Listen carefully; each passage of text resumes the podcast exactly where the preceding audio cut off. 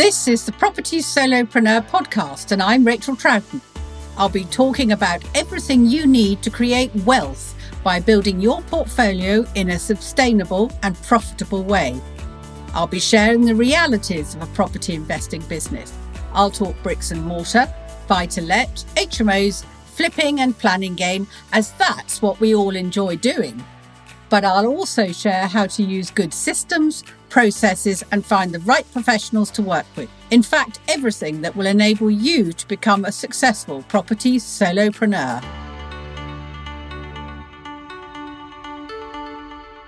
Welcome to this week's episode of the Property Solopreneur. And with such an amount of change going on in the market, let's talk about making money in a market crash. Well, crash, yep, that's a bit of a strong word, isn't it? Actually, it's more of an adjustment, you know, changes of rules, changes of the way the interest rates affect us, etc. It's not just a straightforward drop of values. If it was just one thing that changed, we'd all find it an awful lot easier. But here's the thing one man's crash, disaster, drop of value, and total despair is another man's opportunity. You know, the green flag to start buying and woohoo, time to start laying the foundation of serious wealth. So, two very different approaches to one set of market circumstances. Which one will you be? Well, I think it all boils down to three key things your attitude to risk, the availability you have to funds, and your skills as being the CEO of your business. And I think that's where each and every one of us, property solopreneurs, really shows our mettle. You know, are we going to follow the crowd bleating disaster, gloom, and doom? Or are we going to shut out that noise and knuckle down to some very hard work? Because I think hard work is what we need to make money in a crash. And we need to do it again and again. Or we need to remind ourselves that we need to swim against the tide. And that takes guts, determination, and frankly, complete and utter single mindedness. Now, I was around before the crash in 2008, and the property world became very polarized then between those who knew that the world had, as we knew it, had ended and they were just paralyzed with fright, and those who were overjoyed that the world as we knew it had ended and they went into a buying and acquiring mode. And I think there's no doubt that it's at the moment of uncertainty, worry, coupled with financial problems, either in the ability to get funding or for vendors to continue to service their debts, that real fortunes are made. And I mean real fortunes. You know, these windows are very, very small. But the bulk of your competitors, who you probably know at the moment doing property, they'll want the media confirmation that the worst is over before they start unrolling and getting going again before they start actually dipping into their purses and reinvesting. So, what do we need to do to make money when the market changes? Well, I think first and foremost to succeed is the ability to realize that you're a business, which needs a plan with oversight and a clear pathway of action. Now, if the market is rising, it's very easy to build and to add value and to see a profit, even dare I say it, if actually it was a very badly executed flip or whatever it is you're doing, you know, the market helped mask it. Any fudging of skills, ability to analyze, or business nous can be completely overlooked because the market will just go on adding value for you. But in a difficult market, it will seem as if absolutely everything is against you. And that's where you, you, the CEO, the driving force of the company, will make all the difference.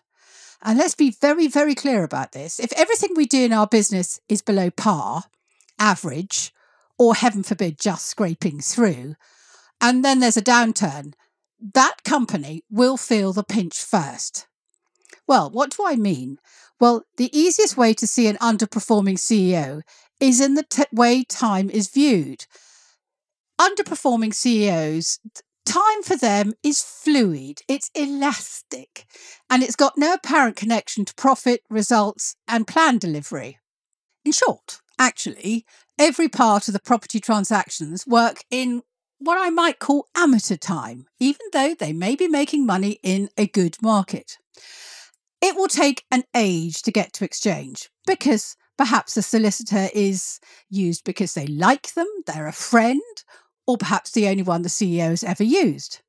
You know, then the renovations don't start for eight to 12 weeks because there's a myriad of reasons as to what the problem was from we had no clue as to what we when we'd actually complete right the way through to mm, once we got the keys we realized that we completely underestimated the amount of work that needed to go on and we had to get a structural engineer and blah de blah de blah and that three month renovation period budgeted for has passed without noticing that the quick in and out back into the property market to either sell or to start earning rents has taken the best part of a year. Now, I could go on in detail about every part of their company that's being held back, but I won't. You, you get the gist of what I'm talking about. This approach to property investing and developing is fine in a market that's rising in value and has static finance costs.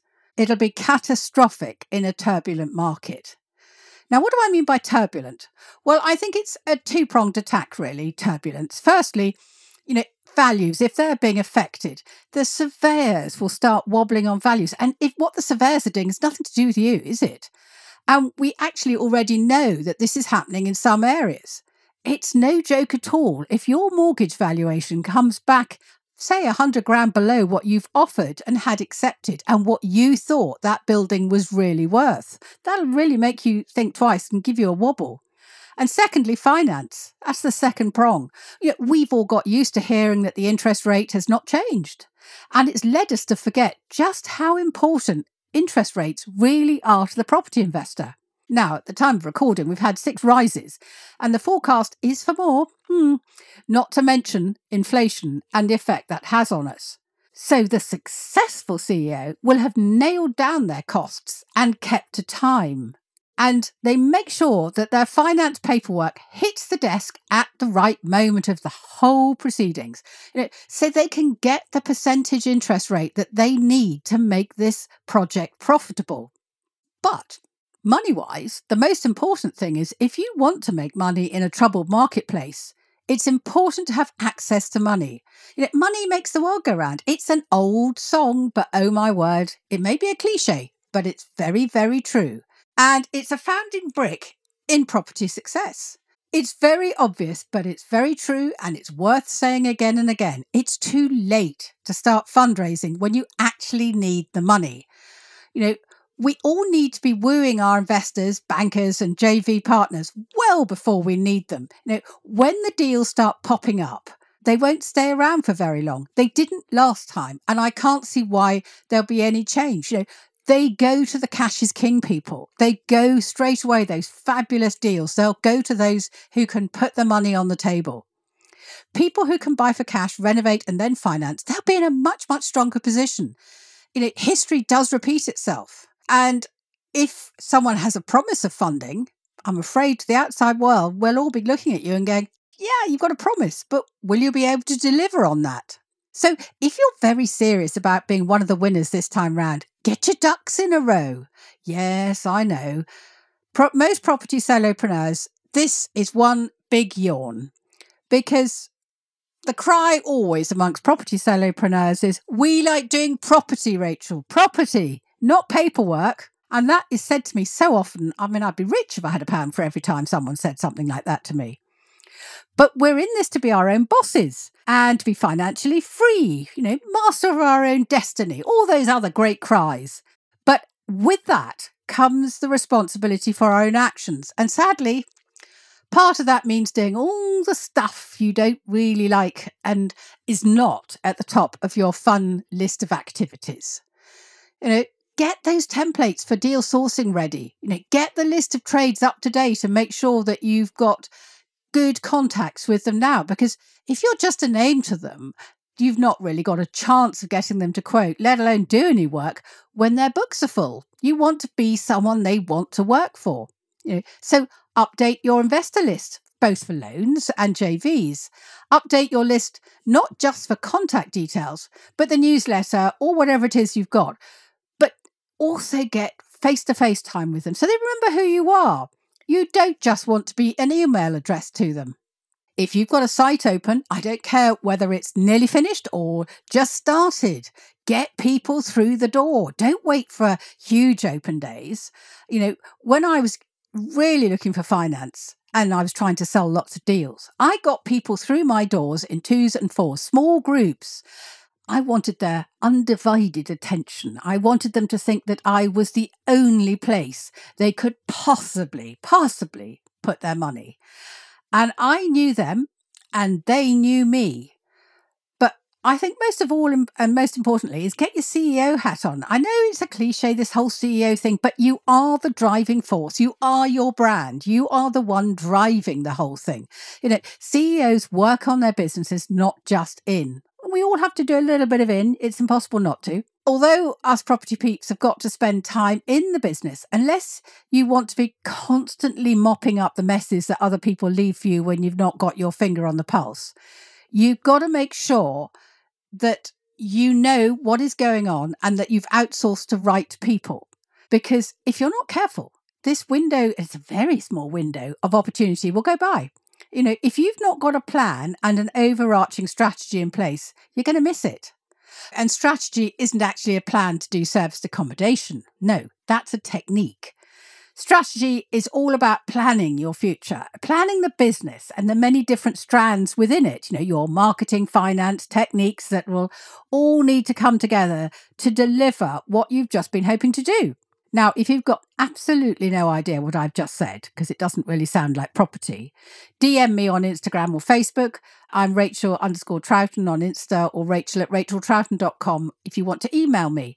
Let's get time booked in to talk about how I can help you because if you miss this fundamental way of looking at your business, you'll you'll miss it all and yet again another disastrous period in the property market will have gone by without you actually creating financial freedom so, how do I make money in a turbulent market? I think you can possibly guess the trick now. It's all about being ready. Now, have you ever watched polo being played and wondered how on earth the riders can gallop at 30 miles an hour, reach down and hit that little small ball accurately with a mallet and not part company with their ponies more often? It's all down to muscle memory you know, hours of practice riding so that the horse and the rider's hands and legs talk to each other without having to think about it. One moves, the other reacts instinctively. You know, the ponies and the rider work as one. It's poetry in motion. It really is when it's done well. But it's like anything else done well. You only realize the skill when you watch low grade players. The ones who always miss the ball when they're cantering along. The ones who have no hope in hell of hitting the ball at a gallop. So if you want to be the professional, you've got to start practicing at being one. You know, you've got to get the right kit, the right mindset, and the right systems in place. Note, be very careful. The list did not say above, know everything there is to know about property. No, property knowledge is acquired whilst you're doing it.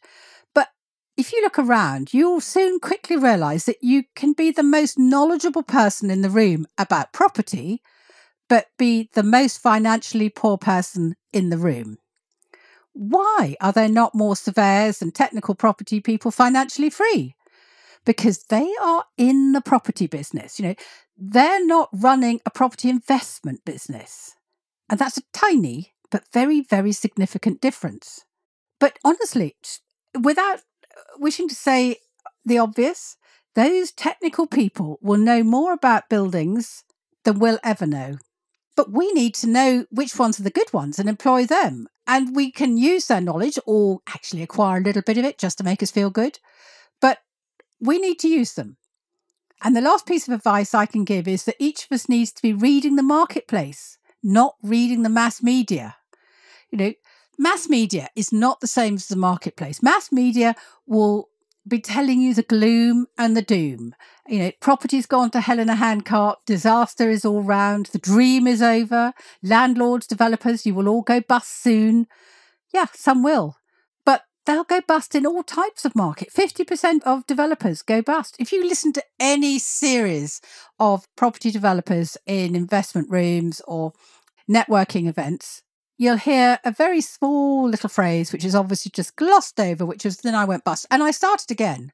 Well, yeah, they went bust. It's really, really painful when that happens. Some people survive and start again, others don't. So that's what you're going to hear from mass media. So you have got to watch the market. So, in a nutshell, how to succeed in an uncertain market? is being a well prepared action taker, not a watcher waiting to be told that the market is changing for your benefit. But best of all, though, if the last market readjustments are anything to go by, it's the solopreneurs who are going to see the biggest difference to their businesses. Why? Because they're lean and they're mean. They haven't got rooms full of people waiting to be fed salaries. They haven't got big pipelines of things happening. They haven't got big open sites, one after the other. You know, you've all heard me say I, I once, when the crash happened, I did. It was really difficult to get through, but most solopreneurs are slightly more sensible than I was at that point.